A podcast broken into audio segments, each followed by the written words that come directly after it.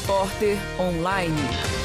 Olá, ouvinte da Rádio Online da PUC Minas. Eu sou Humberto Rezende e este é o Repórter Online. A grife italiana Benetton apresentou oficialmente na tarde do dia 15 de novembro uma campanha publicitária batizada de Unhate, em português, não ódio.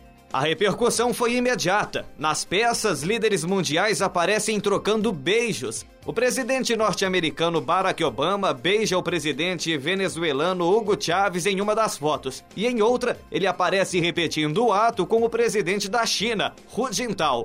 Em outra fotomontagem, o líder norte-coreano Kim Jong-il beija o presidente sul-coreano Lim Yong-bak. Entretanto, a foto que causou maior polêmica é protagonizada pelo Papa Bento XVI e por Ahmed Mohamed El Tayeb, imã da mesquita de Al-Azhar, no Cairo. Um dia depois do lançamento da campanha, a Secretaria de Estado da Santa Sé, no Vaticano, anunciou que vai tomar medidas legais contra a marca. As relações entre o sumo pontífice e o líder sunita de Al-Azhar são complicadas, principalmente depois que Bento XVI mostrou-se solidário com as vítimas de um atentado em Alexandria no início do ano, que deixou 21 mortos. A Benetton anunciou ainda no dia 15 que vai retirar de circulação a peça que envolve a imagem dos dois religiosos. Entretanto, o Vaticano considera que a publicidade foi uma falta de respeito grave à figura do Papa. Um porta-voz do grupo italiano disse que a intenção da campanha era combater a cultura do ódio e jamais ofender alguém. De acordo com o vice-presidente do grupo, Alessandro Benetton, abram aspas, trata-se de imagens simbólicas com um toque de esperança irônico e de provocação construtiva para promover uma reflexão sobre a maneira pela qual a política, a religião, as ideias, mesmo se opostas e diversas, podem levar ao diálogo e à mediação. Fecham aspas. A marca já é famosa por outras campanhas publicitárias que foram muito discutidas nos anos 90. As fotomontagens são do fotógrafo Oliviero Toscani, que já fez também para Benetton uma campanha na qual um padre beijava uma irmã de caridade sedutora.